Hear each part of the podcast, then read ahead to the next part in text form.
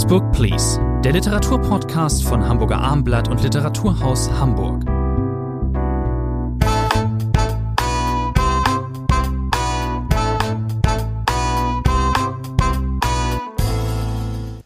Eine neue Ausgabe des Literaturpodcasts Next Book Please. Bei mir im Podcaststudio des Hamburger Abendblatts ist Rainer Morris, der Literaturchef. Mein Name ist Thomas Andri. Wir sprechen heute in bewährter Form über drei aktuelle nee, Roman, doch Roman fast, fast ja. über drei neue Titel oder auch gar nicht so neue Titel. Oh, jetzt wird's kompliziert. Also wir sprechen heute, sagen wir es mal so, über Kiley Reids Such a Fun Age, übersetzt von Corinna Vierkant, erschienen bei Ullstein, über Gabriele von Arnims Das Leben ist ein vorübergehender Zustand, erschienen bei Rowold, und über Heinrich Manns natürlich gar nicht neuen Roman Der Untertan, eine Neuausgabe jetzt bei S. Fischer. Es ist ja äh, und bei Reclam vor allem, ja. Genau, auch bei Reclam. Es ist ja ein äh, Heinrich äh, Mann Jahr. Fangen wir an, aber mit äh, der puren Gegenwart, mit Kiley Reids Roman Such a Fun Age. Er war für den Booker Prize nominiert, ist ein Debüt dieser neunzehnhundertvierundachtzig geborenen U S-Autorin. Ähm, guter Titel übrigens, der nicht übersetzt wurde ins Deutsche. Das ist äh, wie hätte man das auch gemacht, ja, André? Wie hätte man das auch gemacht? Das wäre nicht so leicht gewesen. Also der Plot jetzt mal hier ultra knapp paraphrasiert. Eine schwarze Babysitterin, Emira Tucker, trifft auf eine privilegierte Influencerin und Karriereberaterin Alex, eigentlich Alex Chamberlain. Alex, diese Alex ist total woke, also politisch überkorrekt. Das ist eine klassische... Sie Linke. Kennen Wörter, Herr André. Ich bin immer wieder begeistert. Ja, woke ist ja, an dem Wort kommt man nicht vorbei. Ich äh, verwende es äh, gerne auch mal ironisch, aber auch überhaupt gar nicht. Das ist ein Wort, das kann man überhaupt nicht ironisch verwenden und dann doch auch sehr ironisch. Also ein äh, interessantes Wort, aber da wollen wir jetzt nicht weiter ins Detail gehen. Also eine klassische Linke, die hier am Rande auch... Ähm, mit der Präsidentschaftskampagne Hillary Clintons zu tun hat. Der Roman spielt zweitausendsechzehn. Es gibt ein äh, Mall-Erlebnis, ein Erlebnis im, äh, im großen Supermarkt. Äh, da ist Emira, diese Babysitterin, also fünfundzwanzig Jahre alte Frau. Also Emira ist fünfundzwanzig und Alex ist dreiunddreißig. So weit sind die nicht auseinander. Ähm, ähm, also Emira geht abends mal auf Bitten Alex äh, mit äh, Alex' Tochter in äh, die Mall. Es ist relativ spät und dann trifft sie dort auf einen sehr voreingenommenen Sicherheitsmann, um es mal so zu sagen. Der fragt sich, was hat diese aufgetakelte ähm, schwarze Frau? Emira kommt gerade von einer Party, wurde da quasi abberufen, um der Familie zu helfen. Äh, es gibt da so ein... würde es zu weit führen, aber sie muss sich eben relativ spät um das Kind kümmern. Was macht diese Frau mit diesem weißen Kind so spät hier? So, und dann äh, dieses, dieses, ähm, dieser Vorfall wird äh, von einem äh, jungen Mann mit der Kamera auf, aufgenommen und äh, könnte es jetzt einen Skandal geben, den gibt es aber nicht, weil, Alex, weil Emira sich dagegen entscheidet, äh, dieses, äh, dieses, diesen Vorfall ähm, eben zu, äh, online zu stellen. Also, ähm, das ist sozusagen die erste Szene, die wichtigste Szene, und da entwickelt sich dann eben die Handlung. Alex, diese Power Mom, die immer online ist, und wir befinden uns in diesem Roman in Philadelphia, die aber auch in diesem Philadelphia immer wieder vorgibt, noch eigentlich in N Y C zu leben, da hat sie vorher äh, gelebt. Mhm. Ähm, diese Powerman ist die eine Hauptperson, die andere ist eben Emira, mhm. äh, und äh, als, äh, als direkte Folge dieses äh, Mall-Zwischenfalls äh, ist, äh, ist Alex sozusagen richtiggehend vernarrt in äh, in Emira. Ähm, diese Handlung, äh, diese diese dieser dieser Vorfall, dieser mit rassistischen Untertönen, so ist das ja, der führt dazu, dass Alex sich noch mehr für Emira interessiert und ihr noch mehr Gutes tun will. Ja, und hinzu kommt, das sollte man vielleicht äh, Alex hat auch einen Mann, Peter, der arbeitet beim Fernsehen. Und da ist am Anfang, die beiden Geschichten verweben sich äh, miteinander. Auch der wird äh, hat eine Bemerkung in einer Fernsehsendung gemacht, die man ihm hätte rassistisch auslegen können. Und jetzt grassiert, deswegen ist der Roman nun wirklich ganz in unserer Gegenwart, die Angst, äh, dass sozusagen Peter seine Stelle äh, verliert, dass das schief geht. Alex hat auch Angst, dass man ihr Vorwürfe machen wird. Warum hat sie ihre Babysitterin da spät noch in den trendy Supermarkt äh, geschickt? Und von da an, und wichtig ist noch, dass der Mann, der das gefilmt hat, Kelly, äh, Kelly ein weißer, gut aussehender, großer Mann, äh, der Lebensgefährte von Emira in der Folge dieser Ereignisse wird. Und wie sich herausstellt, so viel müssen wir verraten, ein bisschen müssen wir verraten aus dem Fortgang des Buches. Ja. Dieser Kelly war eben vorher auch mit Alex, äh, mit der Arbeitgeberin in Anführungszeichen, genau. liiert. Das ist sozusagen das. Und von da an entwickelt sich ein Roman, der immer wieder, man braucht, ich würde es mal so sagen, als Leser, als Leserin auch eine gewisse Geduld, Nachsicht gegenüber Handlungsvolten, die dieser Roman schlägt. Also die Wahrscheinlichkeit wird immer mal wieder strapaziert, äh, wie ich finde. Aber trotzdem hat dieser Roman erstmal einen großen Sog, weil er zeigt, was wird aus diesem markanten, aber doch eher unscheinbaren Erlebnis im Supermarkt. Plötzlich verflechten sich die Figuren und es geht natürlich permanent äh, um das Thema, das ist das Grundthema, dieses Fun Age. Äh, was hat es mit dem Rassismus auf sich? Wo ist unterschwelliger Rassismus? Kelly, der stolz darauf ist, eine schwarze Freundin zu haben, dann merkt man aber plötzlich, hat er vielleicht eine eine andere Vergangenheit, sind für ihn schwarze Frauen eine Art Fetisch in gewisser Weise. Also es verweben sich die Dinge und die Eindeutigkeiten. Wer ist Rassist, wer ist kein Rassist, wer ist Rassistin, wer ist keine Rassistin, das wird immer komplizierter im Laufe dieses Buchs. Der dramatische Höhepunkt der Handlung ist ja, als eben Alex und Kelly sich wieder treffen beim Thanksgiving-Essen, völlig überraschend für beide nach zwanzig Jahren, nach dieser Highschool Sache da.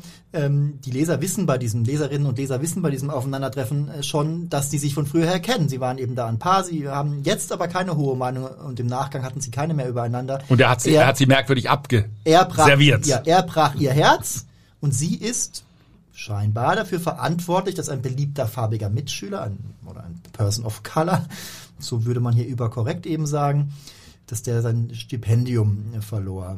Also ist in Kellys Augen, der mit diesem jungen Mann befreundet war, ist Kelly, äh, ist, ist, ähm, ist Alex also eine Rassistin. Das ist bei ihm hängen geblieben. Und diese Alex ist nun die Arbeitgeberin seiner neuen Lebensgefährtin. Und, ähm, er versucht Emira das auszureden, sie soll dort kündigen letztlich, dann gibt es die Gegenbewegung, Alex heuert sie dann nun an, gibt ihr eine feste Stelle, das ist ganz wichtig für diesen Roman, der natürlich, wie gesagt, vom Rassismus handelt, vom latenten Rassismus handelt, aber auch sehr viel vom Zeitgeist versucht einzufangen. Das heißt, diese Dauersorge, Äh, welchen Beruf äh, werde ich wählen, wie komme ich finanziell über die Runden, das spielt eine ganz wichtige Rolle. Äh, Emira ist nur Babysitterin, sie ist keine Nanny, das ist eine wichtige Rolle, das heißt, sie ist nicht fest angestellt, das versucht Alex dann zu ändern mit ihrem schlechten äh, Gewissen. Das heißt, diese Sorge um den Arbeitsplatz, die Sorge ums finanzielle Überleben in New York wie hier in Pennsylvania spielt eine ganz wichtige Rolle. Das ist ein wichtiges Thema des Buches. Sie lassen es nicht sagen, ich sag's auch jetzt, sonst hätten Sie es gleich gesagt, es geht um Rasse und Klasse, so kann man es glaube ich sagen und ähm das wird hier ähm, sehr interessant in, in, in Szene gesetzt. Zunächst mal formal, um es formal zu sagen, ist ein sehr temporeich geschriebener Roman, auch mit vielen Dialogen. Die, ähm, die Autorin versteht sich, wie ich finde, wirklich meisterlich darin, also auch filmisch zu schreiben. Also Szenen, die auf den Punkt sind und auch meist äh, oder immer immer treffen. Das, äh, das macht sie sehr gut. Dialoge sind ähm, oft wirklich ähm, sehr gelungen. Und ähm, Sie haben eben angesprochen, dass es hier, dass man einige Wolken mit schon auch äh, sozusagen erstmal mitmachen muss als, als äh, Leserin oder Leser. Ähm, es ist auch äh, eine Möglichkeit, diesen Roman natürlich ganz klar als Satire zu lesen. Und dann funktioniert das eben schon ganz einwandfrei. Man muss ab und zu schmunzeln über die Verrenkungen, die dort gemacht werden. Es geht halt einfach ganz klar darum, dass da ein Kampf ausgefochten wird in diesem, in diesem Land, stellvertretend an diesen beiden äh, Figuren, zwei Weiße, die sich um eine schwarze, eine farbige Frau bemühen sozusagen. Die Autorin, das ähm, muss man, darf man hier sagen, sollte man sagen, ist eben auch Afroamerikanerin. Und ähm, die nimmt sich da eines Themas an, das sie ja äh, wirklich im ureigensten betrifft, aber eben genauso auch wie uns äh, wie uns äh, weiße Leser. Ähm, für mich ist es noch relativ weit weg, weil wir haben hier, es gibt auch Afrodeutsche, gar keine Frage, aber es ist eben hier, es gibt we- weitaus weniger Afrodeutsche als Afroamerikaner. Das heißt, bei uns ist das, ist manches da ähm, noch nicht so drängend und kann man das so sagen, wie, wie in Amerika. Und trotzdem fühlt man sich in diesem Roman sehr, wir kennen das alles, nicht nur durch den Begriff Vogue, den wir eben hier schon aufgebracht haben. Nein, es ist ja, wir haben ja diese Diskussion auch immer wieder, Sie haben sicher recht, in schwächerer Form, auch hierzulande. Aber natürlich die Bemerkung auch im öffentlichen Leben. Wer macht eine rassistische Bemerkung? Macht der Fußballtorwart Jens Lehmann eine Äußerung? Wie ernst ist sie zu nehmen? Er wird sofort äh, aller seiner Ämter in Anführungszeichen beraubt. Nein, wir haben natürlich diese Diskussion auch. Und das ist das Interessanteste für mich an diesem Buch, diese Fragestellung, äh, was sieht man, wenn man genauer hinschaut? Äh, wo fängt der Rassismus an? Wo ist er unterschwellig?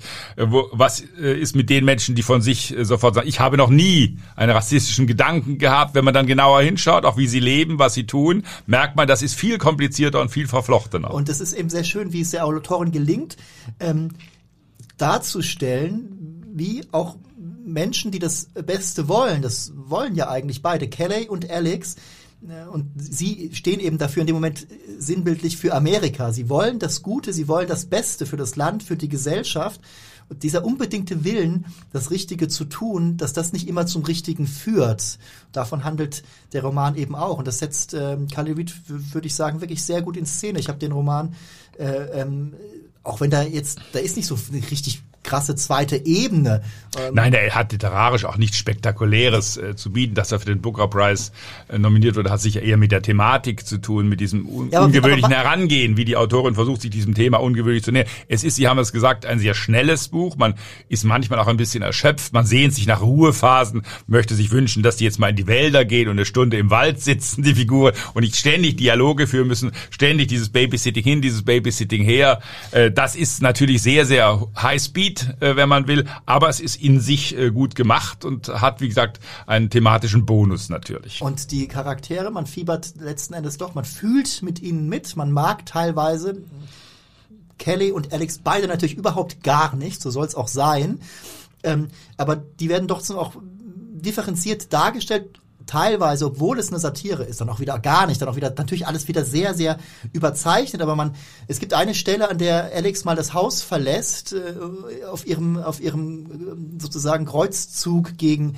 gegen Kelly, auf dem sie sich irgendwann befindet, dann stellt sie ihn zur Rede und als, äh, äh, als junger Vater habe ich da sowas, ich bin nicht mehr jung, aber habe kleine Kinder, habe ich da sowas mitgefühlt, weil ich dachte die ganze Zeit, man, die lässt doch jetzt ihren Säugling zu Hause. Die hat ihn ins Bett, das kann doch gar nicht sein. Hat die, hat die Erzählerin es vergessen? Natürlich wusste, nee, sie kommt drauf zurück. Und natürlich kehrt Alex heim und er fällt in dem Moment auf, oh Gott, ich habe so, hab mich so verfangen in dieser Geschichte hier, in diesem Kampf um meine Babysitterin, dass ich mein Kind eine halbe Stunde oder eine Stunde alleine zu Hause ließ. Da habe ich schon sehr mitgefühlt und das äh, ist eine sehr starke Szene, fand ich jetzt. Vielleicht aus persönlicher Betroffenheit. Also es gelingt der Autorin immer wieder, auch solche starken Szenen dahin zu trapieren und äh, deswegen gebe ich dem Roman auch satte acht Punkte. Gute sechs von meiner Seite. Kommen wir zum zweiten Titel heute. Ganz anderes Buch, ganz andere Autorin, allein schon also, was die Generation angeht. Gabriele von Arnims Das Leben ist ein vorübergehender Zustand. Ähm, da geht's äh, ähm, eben um eine Frau, also die Erzählerin, äh, nicht die Erzählerin, es ist ja einfach Gabriele von Arnim, ist kein Roman, ist kein Roman, kein genau. Roman äh, die äh, erzählt, wie sie ihren, äh, dass sie ihren Mann äh, vor seinem Ableben äh, zehn Jahre lang pflegte. Der Mann hatte zwei Schlaganfälle, man, der Name des Mannes fällt nicht, man googelt ihn und kommt, weiß dann sofort, wer er ist. Äh, Martin Schulze, den ähm, kennt dürfte man, könnte man noch kennen. Es war ein bekannter, berühmter Politik- und Fernsehjournalist, neunzehnhundertsiebenunddreißig geboren, zweitausendvierzehn gestorben, eben äh, ähm, war da aber schon zehn Jahre krank. In den letzten zehn Jahren war er nicht mehr in der Öffentlichkeit, ganz klar. Er war eben schwer gezeichnet von zwei Schlaganfällen. Und die Gabriele von Arnim, die Literaturkritikerin und Schriftstellerin, äh, seine Ehefrau hat ihn betreut und auch ja, geliebt bis zuletzt und hat jetzt ein bemerkenswertes Buch über diese Zeit geschrieben. Es ging ein paar Jahre ins Land. Es erscheint jetzt sieben Jahre nach Martin Schulzes Ableben. Also es ist ein Buch, in dem Geistesgrößen und auch Romane zitiert werden, in dem aber auch die Rede davon ist, dass sich der Mann voll geschissen hat. So kann man das, glaube ich, sagen. Nein, es ist ein Buch, das, glaube ich, erst einmal... Expresses Verbes kommt ja. Das, liebe Zuhörerinnen und Zuhörer. Ne? Es, ist nicht, es steht Expresses Verbes so drin. Genau, es ist ein sehr mutiges Buch, weil es nichts beschönt. Die Ausgangssituation, Sie haben sie genannt, ist ganz klar. Dieser T V-Journalist, der Ehemann, ein hocheloquenter Mann, wie gesagt, bestens präsent. Ich habe ihn sofort auch wieder vor mir gesehen. Es gibt berühmte Interviews mit ihm, die man auch noch nachhören kann.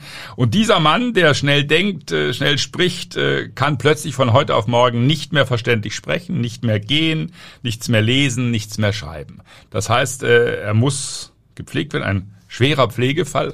Und einer der ja, Angelpunkte dieses Buches, obwohl dieser Angelpunkt nur zweimal ganz am Rande erwähnt wird, ist natürlich, aber das gibt dieser Geschichte noch eine besondere Brisanz.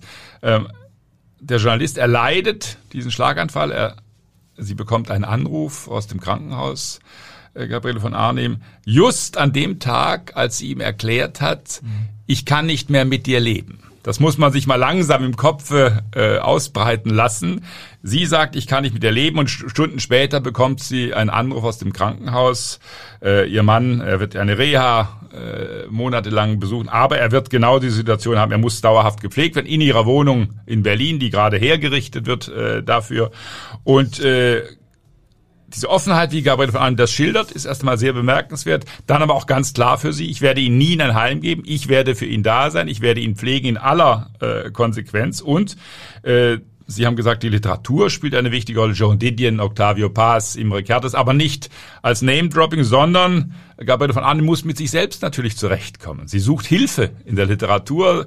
Äh, was hat John Didion äh, gesagt? Wo kann ich da Rat äh, finden in der Literatur? Also ganz ursprünglich geht sie an die Literatur ran und sie beschönigt nichts. Äh, sie sagt, es ist mühsam. Es heißt einmal, er war mir lästig.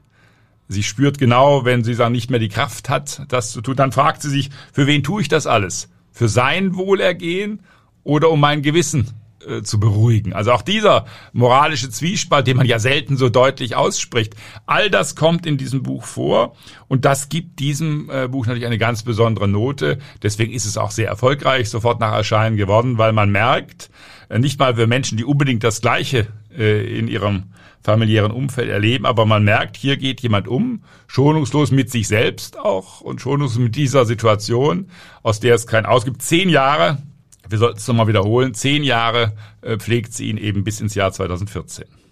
Sie haben es erwähnt, es geht darum, was kann man dem Leben abgewinnen, auch als Pflegerin sozusagen, wenn man so sehr auch selbst an das Haus dann dadurch gebunden ist.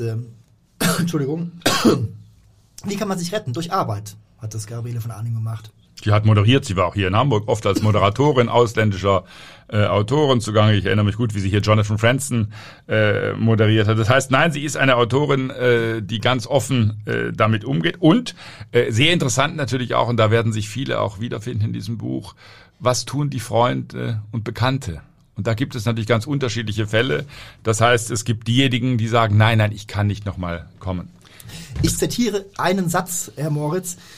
Ähm, er wollte reden, wollte diskutieren. Er wollte über die Bücher reden, die Sie ihm vorgelesen haben, oder über die Zeitungen. Aber dann lagen seine Worte da herum wie geplatzte Knallerbsen und keiner konnte sie richtig aufsammeln. Sie versteht ihn nach einer Weile, sie ahnt, was er sagen will. Natürlich ist das auch eine Frage des Trainings. Aber ich habe es angedeutet, die Freunde bleiben teilweise weg mit so Scheinausreden wie, ja, ich will ihn so in Erinnerung behalten, wie er war.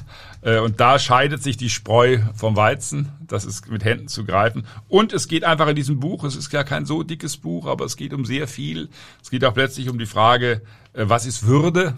Was ist die Würde des Menschen? Was ist eine würdige Art, noch zu leben? Und, das will ich zumindest andeuten, es ist ja kein Roman, deswegen können wir hier durchaus den ganzen, das ganze Buch umschließen. Äh, er wird sterben in diesem Buch, also der Tod wird nicht, ist nicht das letzte Wort, sondern das vorletzte Buch, denn jetzt geht es darum, wie lebe ich weiter? Es fällt am Schluss der Satz, als er noch lebte, wusste ich, warum ich lebte. Und nun muss diese Witwe selber versuchen, sich zurechtzufinden mit einer Situation zurechtzukommen, die nach zehn Jahren eine ganz andere ist. Es ist ein intensives Buch, eine Zumutung auch natürlich. Vom Sichtum lesen wir alle nicht gerne. Aber es fällt halt schwer, diese Abwesenheit des Todes in der westlichen Gesellschaft redet man viel von. Das ist eben einfach so. Hier ist der Tod halt da, permanent. Es ist trotzdem ein Buch der Hoffnung auch, würde ich sagen. Ich gebe acht Punkte. Ich gebe ebenfalls acht Punkte.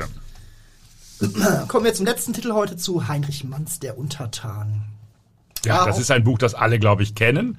Letztlich ein Buch, das alle vielleicht schon in der Schule gelesen haben. Das jetzt interessanterweise, Sie haben das Jubiläum erwähnt, hundertfünfzigsten Geburtstag von Heinrich Mann. Es wird jetzt auch in Hamburg Abiturthema werden. Also die armen Abiturienten, Abiturienten müssen sich demnächst mit Heinrich Mann, der Untertan, herumschlagen. Und äh, es ist ein Buch, wie gesagt, wir wollen den Inhalt nicht referieren. neunzehnhundertvierzehn, das ist ganz wichtig, hat Heinrich Mann diesen Roman zu Ende geschrieben. Er ist dann offiziell erst neunzehnhundertachtzehn erschienen, aus naheliegenden Gründen des Ersten Weltkriegs.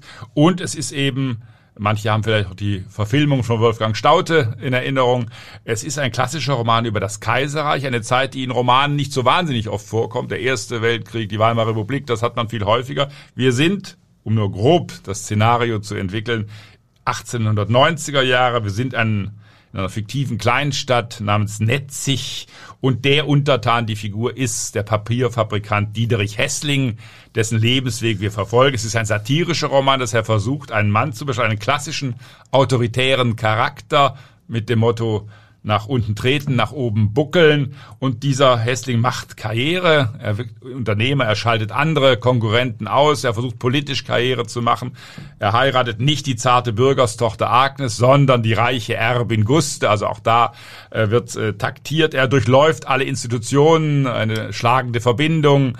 Er ist kurz beim Militär, drückt sich dann äh, vor diesem Militär. Das heißt, er tut all das, was angesagt ist in dieser. Das ist die Geschichte, die Heinrich Mann äh, letztlich erzählt.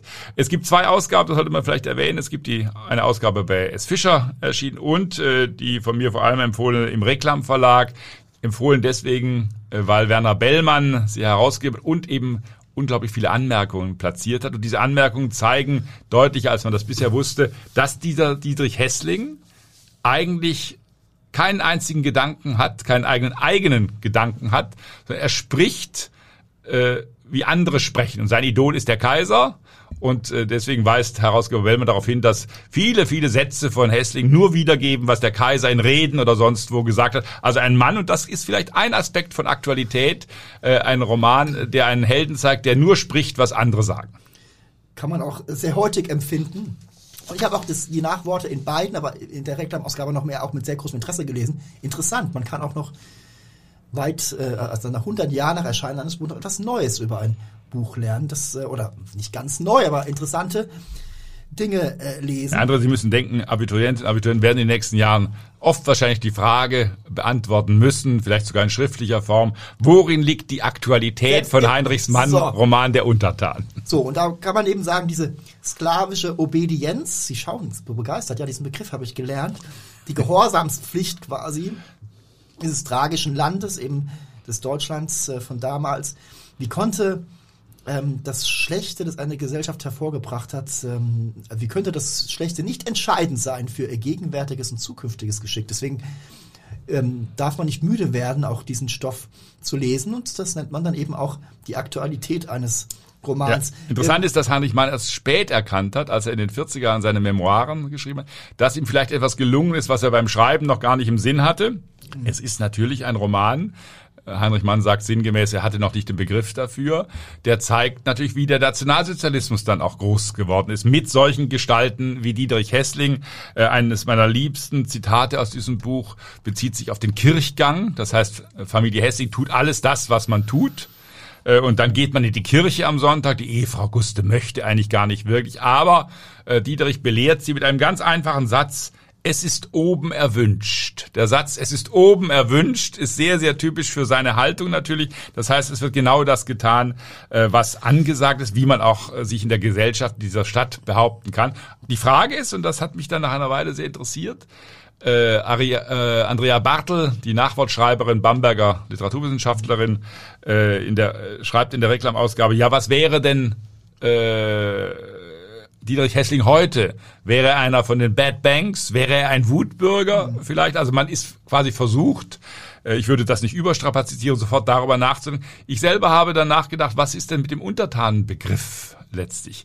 Den verwenden wir in einer Demokratie in dem Sinne nicht mehr, aber wir haben alle in den letzten zwölf Monaten erlebt, dass plötzlich der Untertanenbegriff von anderer Seite, von rechter Seite als Vorwurf kam. Das heißt, die Linksliberalen, die sich brav an alle Corona-Bestimmungen gehalten haben, das waren für die Rechten plötzlich die Untertanen, die Merkel sozusagen äh, die Füße lecken letztlich. Also man könnte auch ganz anders diesen Begriff Untertan aktualisieren.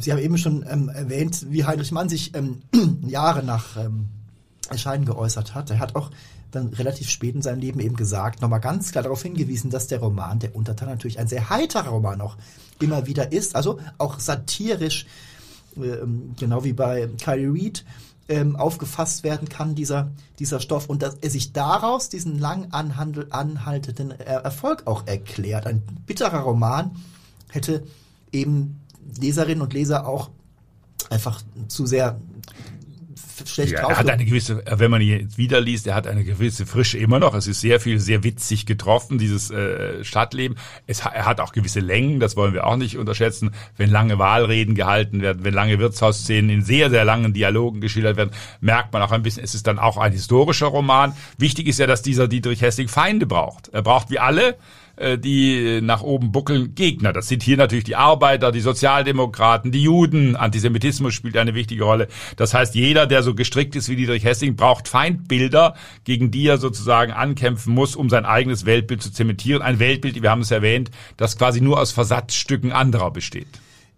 Als ich nochmal reingelesen habe, fiel mir auf dieser, dieser ich nenne ihn mal gut, abgehall, gut, gut abgehangenen Stil eines klassischen Realisten.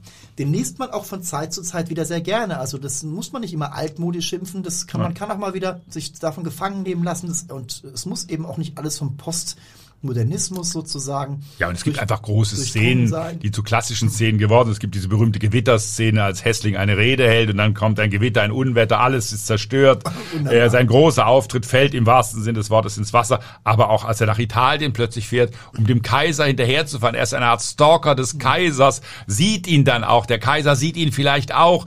Das sind schon sehr komische, eindrückliche Szenen. Wie das so ist, habe ich hab ja auch fürs Hamburger Abendblatt einen kleinen Text verfasst, um den Jubilar sozusagen zu preisen, und ähm, da werden dann nur belobigende Worte ähm, verwendet, gar keine Frage, ähm, und man darf dann auch eben immer wieder darauf hinweisen, was ein zu allen Zeiten für Heinrich Mann eben einnehmen sollte und konnte. Er stand ja, er steht ja auch in seiner Wirkung, in seinem Erfolg ganz klar im Schatten seines jüngeren Bruders, aber er, das wollen wir auch nochmal erwähnen, war eben derjenige, der politisch viel früher schon viel wacher war. Sein Bruder monarchisierte noch, später hat es dann Thomas Mann, wir wissen das, diese Radioansagen hatten die deutschen Hörer, waren auch sehr wichtig, aber sein Bruder war viel mhm. früher schon, sozusagen wusste er, wo der Feind steht. Deswegen hat sich Thomas Mann ja auch äh, erstmal äh, gegen den Untertan ausgesprochen, hat das dann revidiert später, auch erst später gesehen, was das für ein bedeutendes Buch ist. Es ist ein Klassiker der deutschen Literaturgeschichte. Und Herr André, wenn Sie einverstanden sind, würde Kann ich sagen, es verbietet sich, Punkte zu geben genau. für einen Klassiker wie Heinrich Manns, der Untertan. Wie gesagt, beide Ausgaben äh, sind möglich. Die Reklamausgabe, es gibt sie in einer teuren, illustrierten äh, Ausgabe, aber es gibt sie eben auch als klassisches Reklambändchen, die textidentisch ist mit der Fassung, die groß opulent einherkommt. Ich glaube, bei S. Fischer, bei Reclam weiß ich es jetzt nicht, ist, glaube ich, etwas preiswerter. Bei S. Fischer kostet diese Neuausgabe, glaube ich, satte achtundvierzig Euro, und ich sage Ihnen was, man kann das trotzdem auch bezahlen. Ist ein sehr schönes Buch. Wir feiern in diesem Jahr Heinrich Mann. In vier Jahren werden wir natürlich Thomas Mann feiern, aber dieses Jahr gehört Heinrich Mann. Liebe Zuhörerinnen und Zuhörer, äh, Rainer Morris und ich äh, bedanken uns für Ihre Aufmerksamkeit und würden uns freuen, wenn Sie auch das nächste Mal mit dabei sind.